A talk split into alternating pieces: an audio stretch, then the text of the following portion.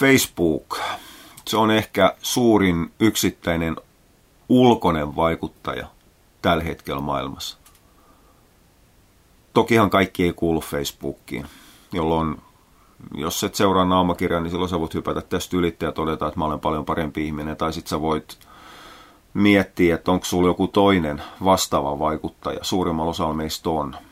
Facebook on itse asiassa, voidaan jopa sanoa, että se on eräällä tapaa geneerinen, yleinen termi kaikille ulkoisille, niin someen, nettiin, lehtiin, uutisiin, radioon, kaikkiin noihin tekijöihin, missä me ollaan kahden kesken sen median kanssa.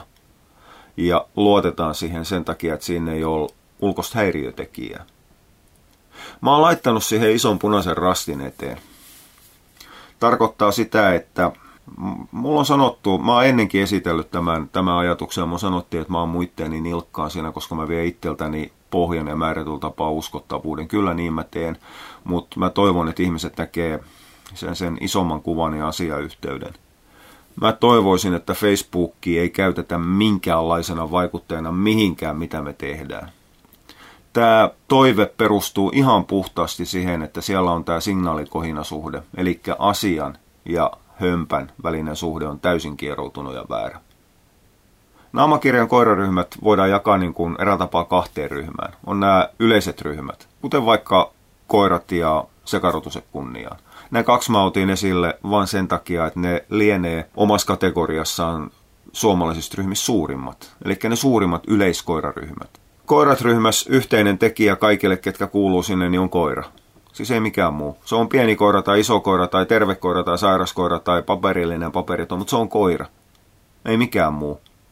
Eli se yhteinen, pienin yhteinen nimittäjä on itse asiassa kohtuullisen turhanpäiväinen. Se ei rakenna meillä minkäännäköistä yhteistä tekijää aidosti, mutta ihmiset kuitenkin pitää, tai ainakin osa pitää, ottaa huomioon, kun sellaiset riidat siellä ryhmässä on aina silloin tällöin, niin se yhteisen tekijän merkitys on paikkapaikoin pikkasen pieni, mutta se johtuu ehkä toisesta tekijästä. Se kadotusryhmässä se yhteinen nimittäjä on koira ilman kenneliiton papereja, eikä sekään ole niin yksinkertaista. Siellä on paljon ihmisiä, kenellä ei ole se kadotusia koiria. Mutta joka tapauksessa se yhteinen nimittäjä on niin laaja, ettei siitä saada mitään semmoista yhteiskontaktipintaa. Ja se näkyy valitettavasti siinä sisällössä. 10 000 ihmistä, minkä yhteinen tekijä on koira, sinne mahtuu melkoista erilaista hiipertäjää ja piipertäjää. Ja nyt mä menen ilkeille linjoille. Ja mä vedän nämä määrät hatusta, mutta mä uskon, että nämä määrät on itse asiassa ihan paikkansa pitäviä. Ryhmässä on 10 000 jäsentä. Joku heittää sinne kysymyksen ruokinnasta. Siinä 10 000 ihmisessä on noin 6, jotka ihan aidosti tietää siitä asiasta. Kohtuullisen paljonkin. Nämä 6 pääsääntöisesti häviää ne kaikki väännöt aina. Joko jää massan alle tai ne torpataan muuten vaan. Sen takia, että ne sanoo asioita, mitä ihmiset ei halua kuulla. Mutta joka tapauksessa siellä 10 000 noin 6 tietää siitä asiasta. Sitten siellä 10 000 on parikymmentä sellaista valistunutta maalikkoa. Tarkoitan ilmaisulla ihmistä, mikä tietää asioiden perusteita, niiden kytkyy toisiinsa, tietää vähän mitä eri ruoat ja ruoka-aineet tekee, mutta ei ole penkonut niitä asioita sen syvällisemmin. Eli on kiinnostunut ruokinnasta ja ravitsemuksesta, mutta ei pidä sitä missään nimessä niin kuin edes käsitetasolla ammattina itselleen. Mutta tietävät kohtuullisen paljon, missä puhuvat. Sitten siellä on ongelmasta riippuen ehkä 100, ketkä on oppineet jonkun asian sen takia, että se on tullut heillä kohdalle. On ollut närästävä koira, tai on ollut koira, mikä ei ole syönyt, tai on ollut koira, mikä on raaputtanut itseään, tai on ollut koira, mikä on ollut jatkuvasti ripulella. Siellä on 100, kenellä on siitä yhdestä asiasta kohtuullisesti tietoa, koska ne on viittinyt penkoa sitä asiaa. Loput ei tiedä siitä asiasta yhtään mitään. Ne kuvittelee tietäväs, ne luulee tietäväs, ne kertoo juoruja, juttuja, kansantaruja, tarinoita. Ei tarkoita sitä, että ne olisi pahansuopia tai haluaisi välttämättä jakaa väärää tietoa. Sitä mä en edes yritä sanoa, vaan mä yritän sanoa, että se 9500 noin suurin piirtein on itse asiassa auttajina kohtuullisen turhanpäiväisiä, koska ne ei tiedä, mistä ne puhuu. ne toistaa jotain, mitä joku on joskus niille kertonut, ilman että ne on itsekään edes koskaan kyseenalaistanut tai kysynyt, että mistä sä tiedät. No kun se kertojakin on kuullut sen joskus jostain. Tällä tapaa kansanuskomukset ja luulot pysyy hengissä vahvana ja kiertää ympyrää koko aika. Ja siinä vaiheessa, kun jollain on ihan aito ongelma, mihin se tarvitsee ihan aidon vastauksen. Ja kun se signaali-kohinasuhde on 10 000 maksimissaan 100 kykenisi auttamaan sitä, niin ne häviää siinä massassa automaattisesti sinne jalkoihin. Ja pahimpana on sitten ne, anteeksi kielenkäyttö, niin kun ei sitä voisi ilmaista millään muulla tapaa, mulkut, joiden tarkoitus on vaan ja ainoastaan hieroa suolaa haavoihin, murentaa niitä, ketkä ihan aidosti tietää, koska ne itse kykenee auttaa. Mä oon aina ihmetellyt, että kuin ilkeä perusluonne ihmisellä täytyy olla. Että se ei voi hyväksyä sitä asiaa, että joku muu tietää. Joka tapauksessa ne vie pohjan niiltä ketjuilta useimmiten. Niistä tulee lukukelvottomia. Mutta kun suurin osa vastauksista on huuhaata, turhia, tarpeettomia tai vääriä, niin kysyjän on aivan mahdotonta löytää sieltä ne aidot ja pätevät vastaukset, mikä tekee sen, että Facebookki tiedon lähteenä on mahdoton ja jopa turha. Sitten on tietysti erikoisryhmät. Koiran liikunta- ja lihaksisto, IPD, nivelrikko, koiran terveys- ja sairaus, oliko se sillä nimellä, raakaruokinta ja niin poispäin. Ne on pääsääntöisesti hiukan paremmassa jamassa. Johtuu siitä, että niihin tulevilla ihmisillä se yhteinen nimittäjä on kapiampi, ahtaampi. Se on raakaruokinta, tai se on koiran nivelrikko, tai se on se, että koira liikkuu, joka sekin on kyllä käsitteenä pikkasen laaja välillä, tuntuu siltä. Tai koiralla on tulehduksellinen suolistosairaus esimerkiksi, tai silloin on punkin puremassa tullut sairaus. Silloin lähtökohta on jo se, että niillä ihmisillä on jo valmiina sen aihealueen koira tai ongelma, ja ne on jo hiukan penkonut sitä asiaa, tai ovat penkomassa sitä asiaa, jolloin se turhanpäiväinen hömppä rupeaa vähenemään. Siellä rupeaa tämä signaali-kohinasuhde olemaan parempi. Siellä on enemmän ihmisiä, mitkä tietää joko ihan aidosti asiasta, tai tietää kokemusperäisesti jostain osa siitä asiaa. Sieltä rupeaa olemaan hiukan helpompi löytää sitä tietoa. Huonot uutiset on se, että oman kokemuksen mukaan nämä ryhmät on arvokkaimpia silloin, kun siellä on 1000-2000 jäsentä. Silloin siellä on riittävästi niitä, ketkä ihan aidosti tietää, ja riittävän vähän niitä, ketkä vaan puhuu lämpimikseen. Sitten kun ylitetään 5000 ihmistä, niin kohinan määrä lähtee jyrkkään nousuun, ja kun ollaan taas siellä 10 000, niin se kohinan määrä on niin korkea, että se ryhmä on käyttökelvoton. No isoissa ryhmissä on sekin huono puoli, että se liikenne on liian suurta. Jos sä heität sinne kysymyksen, niin ennen kuin ensimmäinenkään ehtii vastaamaan, niin siinä on tullut 67 valokuvapostausta ja mitä mieltä sä olet mun buffesta, piirtäkää tämä. Jolloin se asian tarve jää sinne alle. Älkää kääntäkö tätä nyt niin päin, että mä olen sitä mieltä, että se hömppä on turhaa. Ei se ole, se on ajanvietettä. Ja siis naamakirja on myös sellainen paikka, mihin ihmiset tulee viettämään vapaa-aikaa, täyttämään tyhjää tilaa. Sen kuuluu olla sitä, mitä ne haluaa. Jos ne haluaa hömppää ja hauskaa, niin se täytyy sallia niille. Mutta se hömppä ja hauskuus ja ongelmien ratkaisu ei vaan valitettavasti sovi samoihin kansiin. Ne tarvitsisi erottaa toisistaan. Ja niin kauan kun sitä erottamista ei tehdä, niin naamakirja on, kuten mä jo sanoin, hyödytön. No se rikosryhmissä on sitten vielä sekin huono puoli. Tulee varsinkin ruokinnassa vastaan. Jokikinen pikkunen lahko, joka uskoo johonkin määrättyyn omaan pikkujumalansa, jotka ei tule toimeen muiden kanssa. Ne ei tule niin kuin eräällä tapaa sen aihealueen yleisryhmässä. Ne ei tule toimeen, koska ne on täysin vakuuttuneet, ne on fanaattisia sen oman yhden pienen nippelin kanssa, riippumatta siitä, onko se aito, oikea vai toimiva vai onko se ihan pelkkää luuloa, uskoa ja kuvitelmaa. Koska ne ei tule toimeen, niin ne perustaa saman henkisten uskovaisten kanssa oman pikkuryhmän. Ja niistä ryhmistä ei sitten saa koskaan minkäännäköistä apua eikä minkäännäköistä tietoa. Mutta ne ryhmät tunnistaa kyllä kohtuullisen nopeasti. Fanaattisuuden, jos lyö pepun penkkiin ja tyhjentää oman nupin eräällä tapaa, eli pyrkii olemaan mahdollisimman objektiivinen ihan tietoisella tasolla, niin huomaa ensimmäisessä 2 postauksessa, että täällä on fanaatikot liikkeellä. Ja siinä vaiheessa on syytä lähteä toiseen suuntaan ja lujaa. Ne tunnistaa myös siitä niiden ryhmien koosta. Ne on harvemmin yli 300 ihmistä. Ne useimmiten on 100 molemmin puolin. Jos on niinkin yleinen ja haluttu aihe kuin vaikka koiranruokinta, ja ryhmässä ei ole kuin 100 jäsentä, onhan siihen joku syy olemassa, minkä takia siellä on niin vähän. Ja se syy löytyy yleensä sitten siitä määrätystä fanaattisesta uskovaisuudesta, minkä takia sinne ei tule kukaan muu, ja ne on lähtenyt muualta pois. Facebookin ongelma siinä on, no tämä nyt on vaikea, koska tämä ongelma on aina silloin, kun haetaan mistahansa tietoa. Se on se lähdekriittisyytenä tunnettu asia. Jos Googlesta hakee jotain tietoa, heittää saman kysymyksen Googleen kuin minkä kirjoittaa naamakirjaan, niin Googles saa sen 600 kiljardia osumaa ja sen jälkeen täytyy itse mennä niitä hittejä läpi. Edes vaikka sen ensimmäiset 20, mitkä siihen sivulle tai mitkä omat asetukset onkaan, joutuu menemään ne jokainen sivusto erikseen läpi ja sen jälkeen miettimään, että onko tämä näin. Se vaatii semmoista määrättyä omaa aktiivisuutta ulospäin. Naamakirjassa heitetään se sama kysymys ja sen jälkeen otetaan taaksepäin, laitetaan kädet ristiin, juodaan kahvia, vettä, teetä, jaffaa, kokista, mitä kukakin ja jäädään odottamaan. Ja sen jälkeen, kun sitä rupeaa sitä tietoa tulemaan, niin sen jälkeen me ruvetaan itse asiassa tekemään sitä luotettavuusarviointia, sitä median lukua. Me ruvetaan tekemään sitä jonkun muun kuin asian suhteen.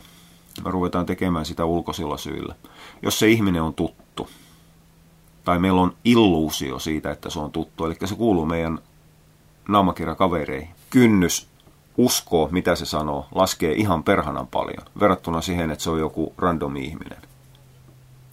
Periaatteessa ihan ok ja hyväksyttävä, näin se kuuluu ollakin, mutta ongelma on vaan siinä, että ei se, että me ollaan naamakirjakavereita, tarkoita sitä, että se kaveri tietää yhtään mistään mitään.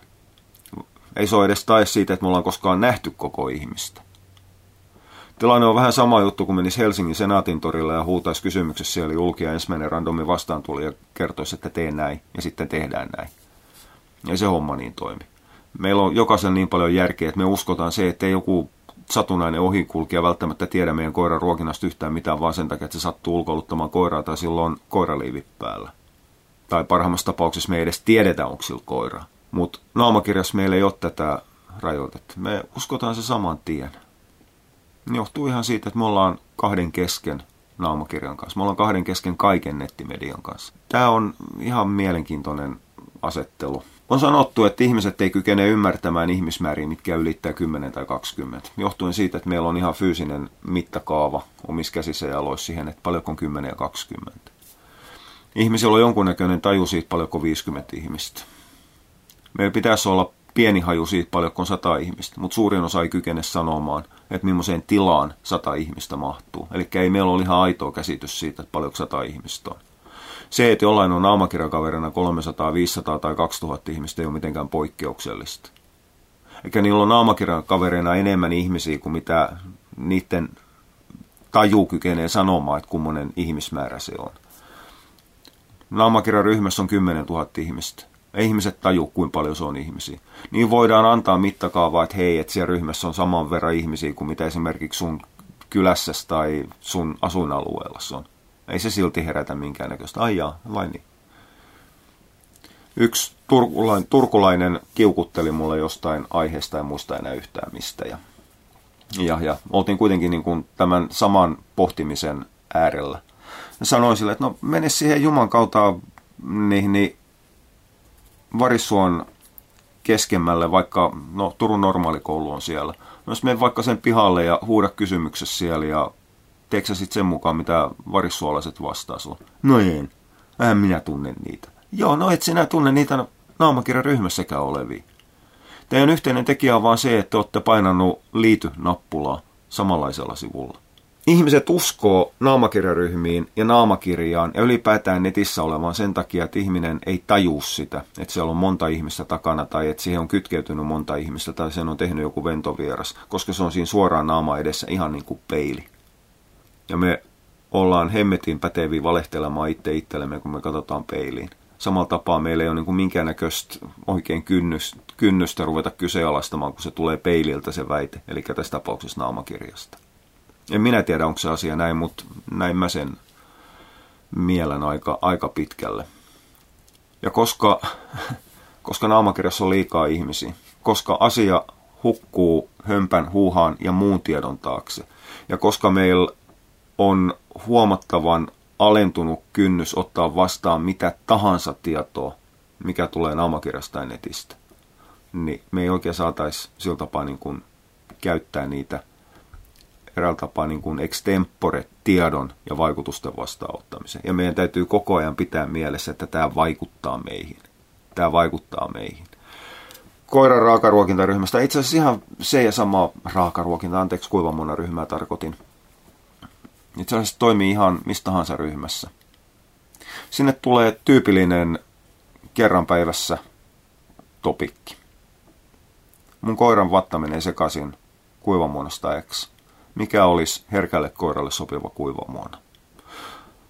Odotetaan tunti, niin siellä on mainittu kaikki mahdolliset kuivamuonat, mitä maa päällään kantaa. Kysyjä valkkaa niistä sen kuivamuonan, mitä on suositellut eniten samantyyppiset ihmiset. Riippumatta siitä, onko se kuivamuona hyvää vai huonoa. Ihan vaan sen takia, että siinä on omasta mielestä, oman havainnoinnin mukaan enemmistö on suositellut. Siellä on saatettu itse asiassa määrällisesti suosittaa jotain muuta kuivamuonaa enemmän. Mutta jos ne suosittelijat ei ole esimerkiksi tokoharrastavia samarodun ihmisiä, ne ihmiset ohittaa, ne suljetaan niin kuin näkyvistä, eletään omassa pienessä kuplassa siinä suhteessa ja suodatetaan se asia, mikä pääsee sinne omaan kuplaan. Aidosti olisi pitänyt kysyä, miten mä saan mun koiran vattan toimimaan, mutta se on toinen juttu. Pointti on kuitenkin edelleen se, että ei meillä ole on meillä työkalu, se työkalu löytyy tuossa korvien välissä silmien takaa, mutta koska me ollaan erittäin reaktiivisia naamakirjan ja nettimaailman suhteen, niin me vaaditaan aktiivisuutta siihen, ettei me vaan reagoida siihen tietoon, mikä sieltä tulee. Eli lyökää jarru päälle. Teidän ensimmäinen lähtökohta kaiken naamakirja ja nettitiedon kohdalla täytyy olla, tämä on bullshittia. Sen jälkeen te pysähdytte, vedätte syvää henkeä ja rupeatte analysoimaan, että voiko sitä kuitenkin pitää paikkaansa. Ja lähdette rakentamaan sitä luottamusta. Mulla on naamakirjas kourallinen ihmisiä, johon mä olen rakentanut tämmöisen eräänlaisen henkisen luottamussuhteen. Tarkoittaa sitä, että jos ne väittää jotain, niin en mä ensimmäiseksi vedä Googlea auki ja lähde tarkistamaan, että pitääkö tämä väite paikkaansa. Vaan mun lähtökohta on siinä, että se väite pitää paikkaansa. Se, että mä saatan ottaa sitten, että jos on mulle niin kuin uusi asia tai uusi tulkinta, niin totta ihmeessä mä otan naamakirjan, Googlen auki ja lähden penkomaan sitä asiaa syvemmälle, koska mä haluan tietää siitä enemmän. Mutta se on eri asia, mä haluan laajentaa sitä asiaa. Mutta 99,99% ihmisistä mun ensimmäinen lähtökohtani on, että toi ei pidä paikkaansa. Sen jälkeen mä vasta pysähdyn ja rupean miettimään, että voiko toi pitää paikkaansa. Johtuen siitä, että mä pyrin aktiivisesti estämään sen, että muuhun vaikutettaisiin vaan sen takia, että ympäristö on oikea. Tämä on kaksipiippuinen ase. Tässä on hyvin äkkiä ollaan myös siinä tilanteessa, että eletään semmoisessa omassa pikkukuplassa, mihin annetaan vaikuttaa vain ne asiat, mitkä halutaan, että ne vaikuttaa. Eli tehdään itse asiassa kääntäen ihan samaa. Valkataan ne asiat, mitkä tuntuu mukavilta. Ja sekin on ihan samalla tapaa virhe. Se, että joku asia mullekin on semmoinen, mistä mä en tykkää, niin ei se muuta sitä asiaa silti, etteikö se olisi ihan aito ja validi. Mä en voi ohittaa sitä vaan sen takia, että se tulee lähteestä, mitä mä en pääsääntöisesti pidä luotettavana, kuten esimerkiksi Facebookki. Niin siinä vaaditaan niin kuin molempiin suuntiin niin tiedon hyväksymiseen, kun tiedon kieltään tai väitteen kieltämiseen vaaditaan aktiivista pohdintaa ja miettimistä, että mitä tehdään. Mutta lähtökohta on se, että älkää pitäkö Facebookia luotettavana tiedonlähteenä minkään asian suhteen, ennen kuin te olette pohtinut ja pureskellut sitä asiaa vähän syvempään.